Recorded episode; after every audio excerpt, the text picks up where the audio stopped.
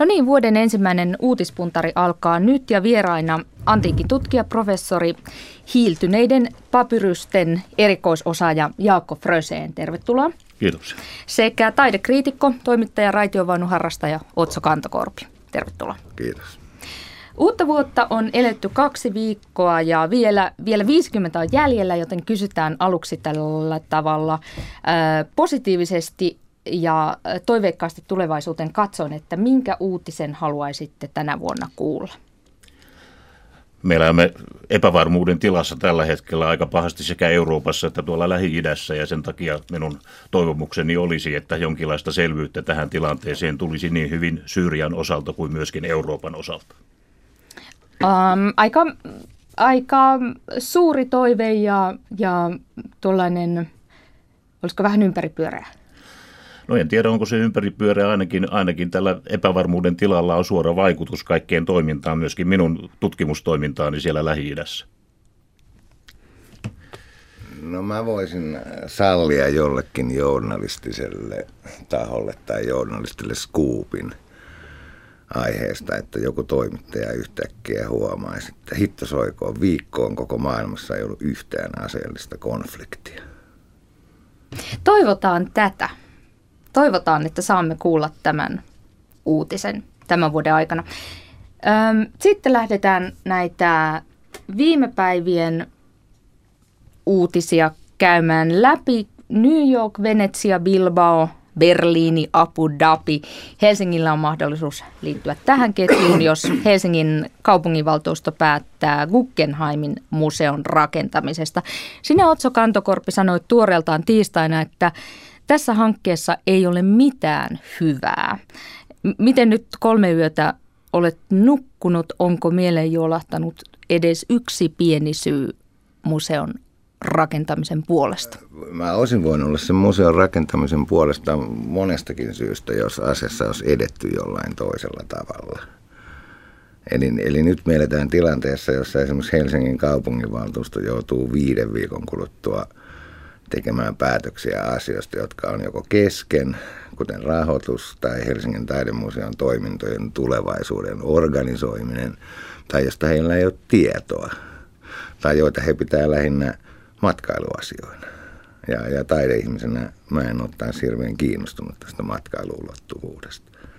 Eli he joutuvat tekemään taloudellisesti aivan liian suuren ratkaisun ö, liian vähäisten keskerän keskeneräisten tietojen perusteella. Täsmälleen näin, että esimerkiksi jos ajatellaan nyt sitä, mitä tapahtui tiistaina, niin kaupunginjohtaja Pajunen otti esiin, että nyt ryhdytään pyytämään valtiolta rahaa.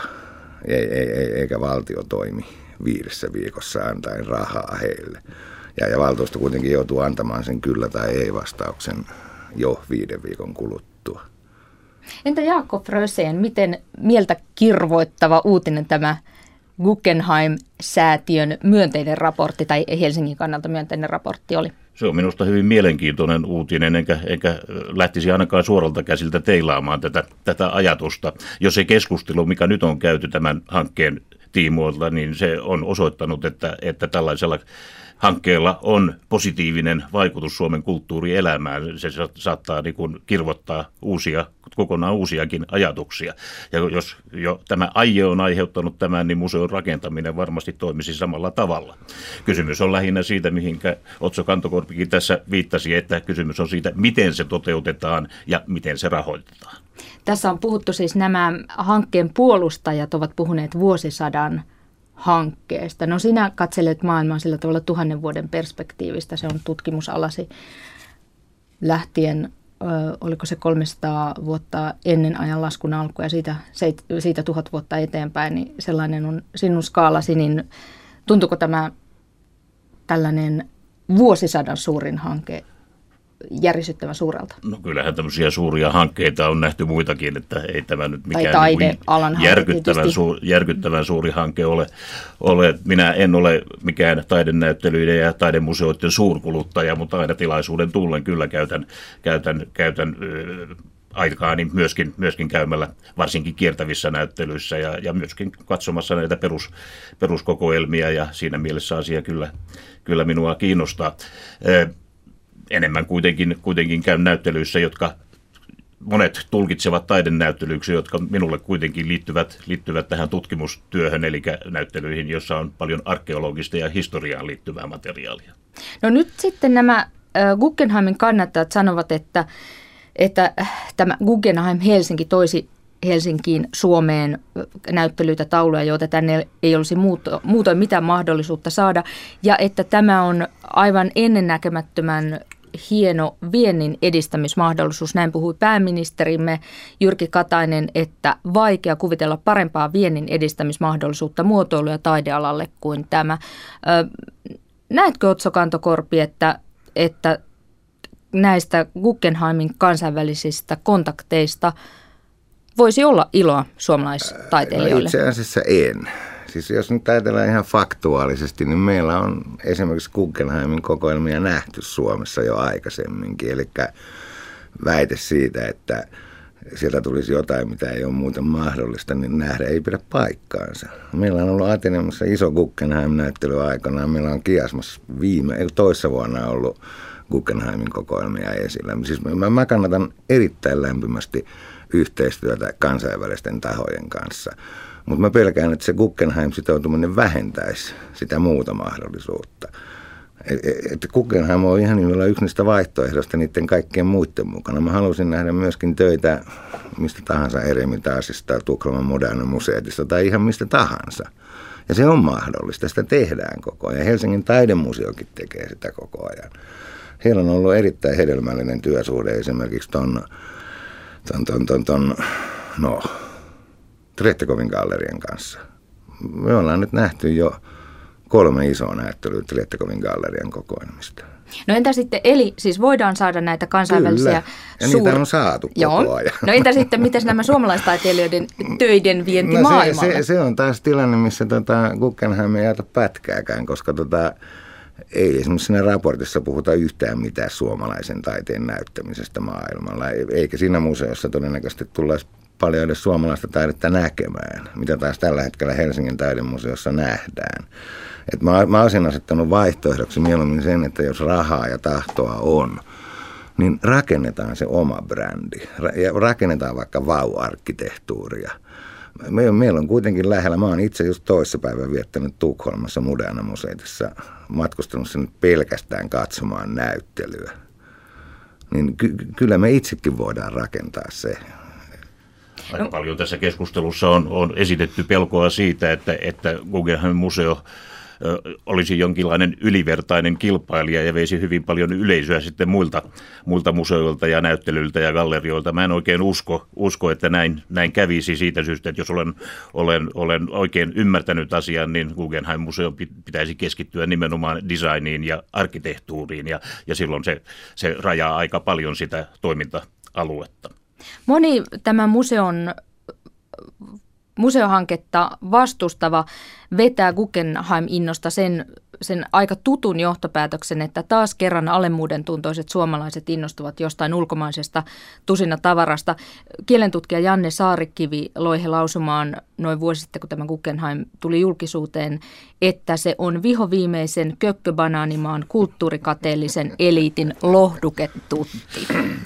Onko teillä kokemusta siitä, että kulttuurialalla tai sitten akateemisella alalla niin todella on tällainen ilmiö, että sitä itsetuntoa haetaan ulkomaiden kautta, vai onko tämä vain panettelua? Kyllähän sitä kieltämättä jonkin verran on, on näkyvissä, mutta en, en uskoisi, että se on mikään yleinen ilmiö. Että kyllä meillä on aika, aika paljon kanttia esiintyä maailmalla muiden rinnalla ilman mitään tällaista alemmuuden tuntoa, jos katsotaan vaikkapa Suomen musiikkielämää tai taikka sitten, sitten tuota tieteellistä tutkimuskenttää, niin, niin ei meillä ole mitään, mitään syytä olla alemmuuden tuntoisia.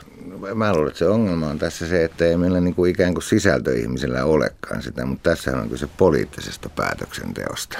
Ja, ja niillä ihmisillä, jotka liikkuu niissä piireissä, niin todennäköisesti sana Guggenheim merkitsee jotain ihan muuta kuin se merkitsee meikäläiselle. Puhutko nyt Helsingin kaupunginvaltuuston Mä jäsenistä? Mä puhun esimerkiksi valtuuston jäsenistä, kaupunginhallituksen jäsenistä, kaupungin johdosta. Ja, ja sitten toisaalta taas niistä ihmisistä, jotka on tottunut siihen, että on gaalailtoja ja ja spektaakkeleita ja tämän kaltaisia asioita. Mua taideihmisenä ei kiinnosta spektaakkelit pätkääkään. Sen takia mä haluaisin kehittää sitä sisällön kautta. Eli tällaiset ulkotaiteelliset seikat innostavat ihmisiä? No tässä tapauksessa mun mielestä mitään muita seikkoja ei ollut näkyvissäkään, koska eihän tässä selvityksessäkään, jonka mä oon siis lukenut sanasta sanaan, niin ei puhuta taiteen sisällöistä yhtään mitään. Nämähän on ollut pelkästään matkailuasioita tai brändiasioita tai jotain tämän kaltaisia juttuja. Ei taiteesta ole esimerkiksi näissä kaupungin kuvioissa niin lausuttu yhtään mitään.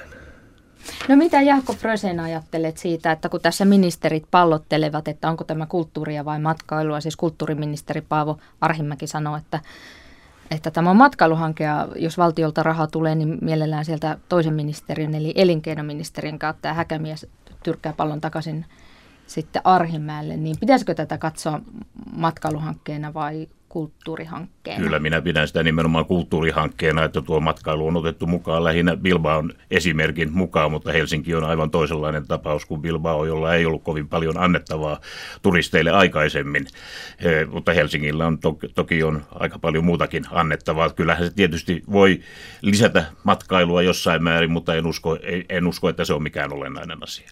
No mutta se on olennainen näissä taloudellisissa laskelmissa ja ne, ne on epärealistisia, ainakin mun tuntuman mukaan. Että puolta miljoonaa Joo, ei tule. Kyllä.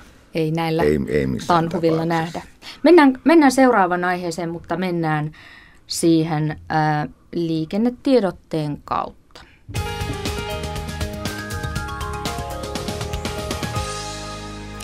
Ja tämä liikennetiedote menee tielle kahdeksan. Rauman kohdalle. Siellä on onnettomuus, jossa on mukana useita ajoneuvoja, eli tie kahdeksan. Rauman kohdalla siellä on sattunut onnettomuus, jossa on mukana useita ajoneuvoja ja tie on suljettu liikenteeltä. Tällä hetkellä poliisi ohjaa liikennettä. Arvioitu kesto on kolmesta kuuteen tuntia.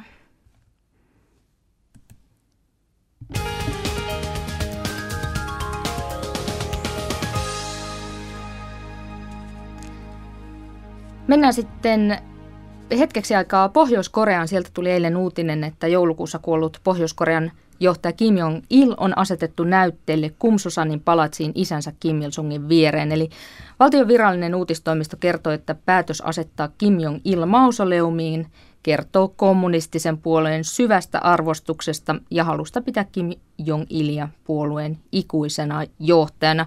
Mitä arkeologian asiantuntija professori Jaakko Frösén sanoo tästä Kim Jong-ilin ruumiin palsamoinnista? No itse asiassa tunnen näitä palsamoituja ruumiita aika paljon tuolta Egyptistä ja ne ovat säilyneet hyvinkin pitkään, mutta tämä nykypalsamoiminen, nykymuumioiminen onkin ihan eri asia kuin tämä vanha egyptiläinen tapa muumioida. Siinä toimitaan osittain samalla tavalla, että sisäelimet poistetaan, eli pehmeät kudokset, jotka, jotka helposti lahoavat, ne poistetaan ja sitten, sitten tuota, tehdään sille, sille jäljelle jäävälle osalle jotain, joka säilyttäisi sen mahdollisimman pitkään. Egyptiläiset tekivät siitä kuivattua lihaa, eli, eli kuivasivat sen käyttämällä karkeata suolaa, joka imi siitä kaiken kosteuden ja nesteen pois, mutta nykyään ei tehdä sillä tavalla, vaan halutaan säilyttää iho kimmoisana esimerkiksi, ja silloin sitä joudutaan jatkuvasti huoltamaan. Egyptiläinen tulos oli sellainen, joka säilyi tuhansia vuosia sellaisenaan muuttumatta yhtään miksikään kuivissa, kuivassa ympäristössä, mutta, mutta nämä nykymuumiot, niin, niin ne vaativat jatkuvaa huoltoa, ja jos niitä kovin pitkään säilytetään, niin, niin voi hyvinkin olla, että sitä alkuperäistä kudosta niissä ei kovinkaan paljon enää ole jäljellä. Kuinka kauan Kim Jong-il säilyy esittelykunnossa? Jos sitä jatkuvasti huolletaan, niin kyllä se saattaa säilyä pitkäänkin. Kyllähän tuossa itänaapurissa on yksi muumio, joka on säilynyt, säilynyt aika hyvässä kunnossa. Tietääkseni en ole kyllä käynyt häntä tapaamassa sitä ja katsomassa. Uutisointia, että se oli rapistumassa kyllä jossain vaiheessa. No tuolla Kim Jong-ilia seuraa tietysti pohjoiskorealaisen, pohjoiskorealaisen perinteen mukaisesti hänen poikansa Kim Jong-un, sotilasnero, ja henkilökulttia hänen ympärillään jo, on, on jo alettu tietenkin rakentaa. Ja tässä propagandatyössä Pohjois-Koreassa, niin kuin monissa muissakin maissa, on käytetty myös näitä valtion palkkalistoilla olevia taiteilijoita. Mitä taidekriitikko Otso Kantokorpi, miten arvioisit pohjoiskorealaista taidetta? Mitkä ovat sen keskeiset elementit? No sitä nyt on tietenkin aika vaikea taiteena arvioida ja sitä tietoahan meillä ei niin hirvittävästi ole, mutta se kaikki se, mitä nyt tässä saa näkyviin, sen, niin sehän näyttää ihan puhtaasti jatkavan sitä Stalinin aloittamaa linjaa, siis sosialistisen realismin linjaa, jossa, jossa, jossa se kuvasto ei käytännössä katsoen ole muuttunut lainkaan. Et, et toki siinä on tietenkin näitä omia, omia itäisiä vaikutteita, mutta että aika, itse asiassa aika järkyttävää, että maailmassa voi olla vielä semmoinen maa ja semmoinen kuvakulttuuri. Eli siihen kuvakulttuuriin kuuluvat tällaiset pyöräposkiset traktorin ajajat, jotka katsovat aurinkoa. Juuri näin, juuri näin. Ja sitten siihen kuuluu tietenkin se puolueuskollisuus, joka liitettiin siihen doktriiniin hyvin voimakkaasti jo silloin kolmekymmentäluvun alussa. Se, se ihanteellisuus, joka sisältää uskollisuuden puolueelle. Et, et, niin kuin taiteen vapaudesta ei tietenkään voi puhua kovin paljon, mutta kyllähän todennäköisesti on näin, että siellä on ihan oikeita taiteilijoita, jotka joutuu tavallaan sitten toimimaan niin kuin puu ja kuoren välissä. Et on, onhan meillä lähinaapurissa esimerkki Virossa. Virossa esimerkiksi Kumussa on tällä hetkelläkin esillä pysyvissä kokoelmissa tämä neuvostokauden taide. Ja, ja kyllä siellä voi nähdä, että siellä on mukana ihan oikeitakin taiteilijoita. Et itse asiassa jopa aikoinaan näin semmoisen näyttelyn Tartossa, missä oli taidemuseossa toisessa salissa venäläistä sosialistista realismia ja toisessa virolaista, niin siinä jopa onnistui näkemään pienen eron, että ne niin kuin kansallisen taidekoulutuksen tuottamat asiat jotenkin pystyy vielä välittymään siinä neuvostoaikana tehdyssä taiteessa, mutta pientähän se toki on.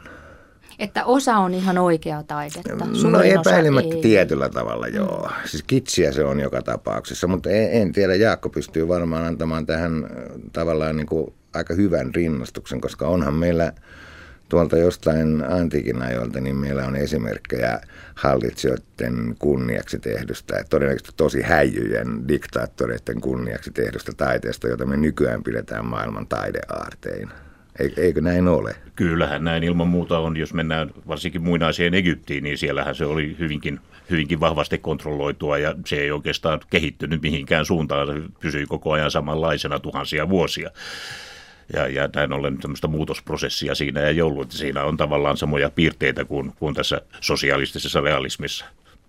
No miten sitten vaikka Virossa tai... tai Venäjällä tällä hetkellä suhtaudutaan tähän Neuvostoliiton aikaiseen sosialistisen realismin tämmöiseen propagandataiteeseen, että naureskellaanko sille no, vai osa hiitellään? Osa naureskelee, osalle se on niin kuin camp-huumoria. Osa virolaisistakin on, on, on niin kuin tavallaan jo huojentuneena oppinut tämmöisen asenteen. Osa on vihaisia toki edelleenkin. Et silloin kun Kumussa avattiin tämä pysyvä kokoelma, jossa oli aika iso tila tälle, niin melko iso joukko virolaisia kulttuuri-ihmisiä oli loukkaantuneita, että taidemuseon tilaa tuhlataan ei-taiteelle. Ja tämä nyt on sitten taas, jos historioitsijoita kuuntelee, niin o- o- esimerkiksi virolaisiakin historioitsijoita, niin olisi se nyt aika järkyttävää, että me poistettaisiin kokonainen luku historiasta, että me ei niin kuin tavallaan annettaisi myöhemmille sukupolville sitä tietoa, että minkälaista se oli. Tätähän myöskin historiassa on tietenkin aina yritetty tehdä, että edellisen hallitsijan aikaisia asioita. No sinä olet varmaan törmännyt paljon niihin. Kyllä, kyllä taidehistoriassa aikamoinen kato kävisi, jos, jos kaikki semmoinen taide, mihinkä liittyy jonkinlainen propaganda, poistettaisiin museoista. Sehän koskisi kirkkotaidetta esimerkiksi Mu- hyvinkin rankalla joo. kädellä. Paljonkaan ei jäisi jäljelle. Ö... Toki täytyy sanoa, että siis kyllä sitä iso osa on syytä myöskin poistaa. No niin, vielä on yksi aihe jäljellä, mutta siihenkin käydään nyt liikennetiedotteen kautta.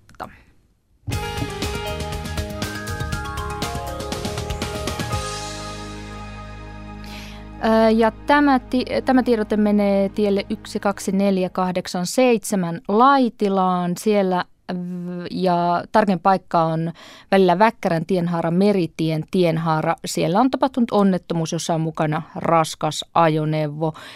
Ulosajosta on kyse ja tie on suljettu liikenteeltä.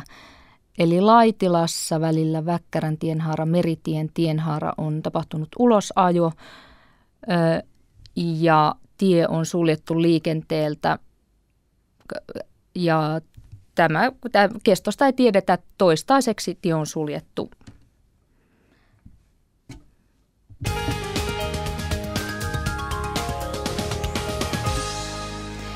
Ennakkoäänestys alkoi keskiviikkona, hieman edellisvaaleja laimeampana ja laimeaksi on tätä vaalikampanjaakin moitittu, ainoana jännitysmomenttina pidetty sitä, kuka häviää Sauli Niinistölle toisella kierroksella. Miten teidän vaalikuntonne on kestänyt? Jaksatteko tarkkaavaisesti seurata tenttejä? No tiettyä kyllästymistä tietysti on havaittavissa tässä vaiheessa, kun sitä on seurannut, seurannut näinkin pitkään. Mä olen aika, aika tarkkaan seurannut tätä keskustelua niin hyvin, niin hyvin televisiosta kuin radiostakin ja molemmilla kotimaisilla kielillä, että, että kyllä sitä tietoa on aika paljon tullut. Siitä huolimatta en ole vielä käynyt äänestämässä. Se ei tarkoita sitä, että, että jos Gallupissa minulta kysyttäisiin, että, että ketä minä äänestäisin, niin kyllä minä nimen sanoisin, mutta kuitenkin olen edelleen kahden vaiheella. No, mulle tapahtui sama kyllästyminen, mutta sitten semmoinen omituinen reaktio, että mä huomaan, että mä seuraan myöskin koko ajan. Mä kuuntelen kaikki nämä haastattelut ja julkiset keskustelut ja seuraan muutenkin tätä mielipiteitä ja erilaisia tapoja lähestyä nyt näitä muutamia keskeisiä kysymyksiä, mitä tässä on ollut esillä, mutta aika laimeita se toki on ollut, mutta kyllä tässä on sitten jollakin tavalla niin isoista asioista myöskin ehkä omaan arvomaailmaankin liittyen kyse, että kyllä mä oon päättänyt katsoa tämän nyt loppuun asti. No, oletteko saaneet vastaukset kaikkiin niihin kysymyksiin, täsmälliset vastaukset niihin kysymyksiin, jotka mieltäne ovat kirvoittaneet? Eli tiedätte nyt riittävästi, riittävästi tarkoitan näiden vaalien suhteen, eli tiedätte riittävästi presidenttiehdokkaiden kannoista. Täsmällisistä vastauksista voi, voi tietysti niin keskustella, että yleensä ne ovat aika lailla ympäripyöreitä, niin kuin nämä minunkin vasta- vastaukseni tahtovat, tahtovat olla, mutta, mutta kyllä, kyllä täytyy sanoa, että kyllä nämä henkilökuvat ovat saaneet, saaneet aivan uutta syvyyttä, syvyyttä, että siihen normaaliin jargoniin on tullut lisää kyllä yksityiskohtia, jotka ovat, ovat nimenomaan, nimenomaan sitten, sitten tuota, nostaneet esiin toisia ja tavallaan sitten jättäneet toiset sinne taka-alalle ja näin ollen minunkin Minunkin, minu, minunkin suosikeissani on kaksi jäljellä, että muita en tule ajatelleeksikaan enää. No, mulla ei alusta alkaenkaan ollut kuin yksi ainoa ehdokas, mutta tuolta, se, ei, se ei poista sitä, ettenkö mä olisi kiinnostunut näkemään sitä, että mihin nämä, muun muassa nämä arvokeskustelut menee, silloin kun asetetaan vähän tiukempia kysymyksiä. Se on tietenkin ollut ongelma siinä, että ehdokkailla tuntuu olevan niin monenlaisia käsityksiä siitä, että mitä presidentin toimivaltaa ylipäänsä kuuluu. Että tavallaan se keskustelu menee välillä sitten turhan harhateille. No tässä ehdokkaat joutuvat, ovat tässä vaalien alla joutuneet suostumaan kaikkeen, mitä toimittajat ikinä keksivät pyytää. He ovat osallistuneet kävelytestiin, pitäneet kymmenen sekunnin uuden vuoden puhetta ja kertoneet seksielämästään. Onko tämä teistä tarpeellista? Minusta se ei ole tarpeellista, se on, se on täysin tarpeetonta itse, itse asiassa, että, että tuota, ne, tälla, tällaiset testit eivät minusta niin kuin millä, anna, anna mitään lisää tähän, tähän henkilökuvaan, joka syntyy, syntyy sitten muissa haastattelussa ja keskusteluissa. Nämä presidentinvaalit ovat tietysti henkilövaaleja ja nimenomaan silloin ne, näihin henkilöihin täytyy kiinnittää päähuomio, ei, ei jonkinlaisiin urheilusuorituksiin tai, tai muuhun vastaaviin. No näin journalistina mä katsosin, että ne on jopa journalistisen etiikan vastaisia. Siis hyvä journalisti ei mun mielestä kysy ehdokkaalta, että ketkä heistä on värjännyt tukkansa. Tämä oli yksi nimittäin näistä kysymyksistä, mitä on esitetty ja ei se kuulu tähän keskusteluun. Te alatte jo tuntemaan sympatiaa näitä ehdokkaita. Kohtaan. No ei se sitä tarkoita. Ei, ei, niitä ei tarvitse sääliä koskaan. No mikä on sitten siinä, että presidentin tehtävä ei oikein aluksi tuntunut kiinnostavan, siis sekä S D P, keskusta, että jotenkin vasemmistoliitto, niin tai etsivät siis kissoja ja koirien kanssa näitä ehdokkaita. Arhimäki suostui pakon edessä ja keskustastakaan ei oikein, tai ei lopultakaan löytynyt sitten Väyryselle kilpailijaa, vaikka sitä kovasti etsittiin ja Samoin, samoin demarien joukossa, niin ketään ei presidentin tehtävä juurikaan tuntu kiinnostavan. Mikä siinä, onko se tämä, että valtaoikeuksia on vähennetty vai onko se muuten perin epäkiitollinen työ? En minä usko, että se pelkästään on kiinni näistä valtaoikeuksista. Ei, ei se voi ei, olla. Ei se voi olla, että kyllä, kyllä siinä jokin muu, muu syy on, että, että halukkaita on ollut niin, niin, niin vähän ja niitä on tosiaan kissojen ja koirien kanssa täytynyt hakea. No epäilemättä jonkunlainen aatteellinen kriisi, ainakin joillakin tahoilla. Niin... Ehkäpä näin on. Mikä on, mitä toivotte tulevalta presidentiltä? Aika lyhyesti nyt pitäisi vastata. No mä toivin, to, to, toivon sitä arvojohtajuutta, mutta ehkä se johtajuus voisi muuttaa vaikka joksikin moderoimiseksi tai joksikin. Mitä tämmöisen arvoa hänen pitäisi johtaa? No, laajemmin yhteiskunnalliseen ja myöskin ulkopoliittiseen keskusteluun liittyviä semmoisia, miten mä nyt sanoisin, niin kuin syvemmällä olevia, ihmisenä olemiseen liitty- ihmisiksi olemiseen liittyviä arvoja. Oikeastaan ihan, ihan samalla tavoin olen minäkin asiaa tuumallut, että, että tuota, presidentin tehtävät nimenomaan liittyvät ulkopolitiikkaan, ulkopolitiikan johtamiseen yhdessä valtioneuvoston kanssa ja sitten nimenomaan täällä kotimaassa näihin arvokeskusteluihin, että jos, jos ilmenee jotakin epäkohtia, huolestuttavia seikkoja, niin presidentin on syytä sitten ottaa niihin kantaa ja yrittää, yrittää tuoda näitä arvoja esiin. Näin totesi antiikin tutkija professori Jaakko Frösén ja toinen uutispuntaroitsija oli tänään taidekriitikko Otso Kantokorpi. Kiitoksia molemmille.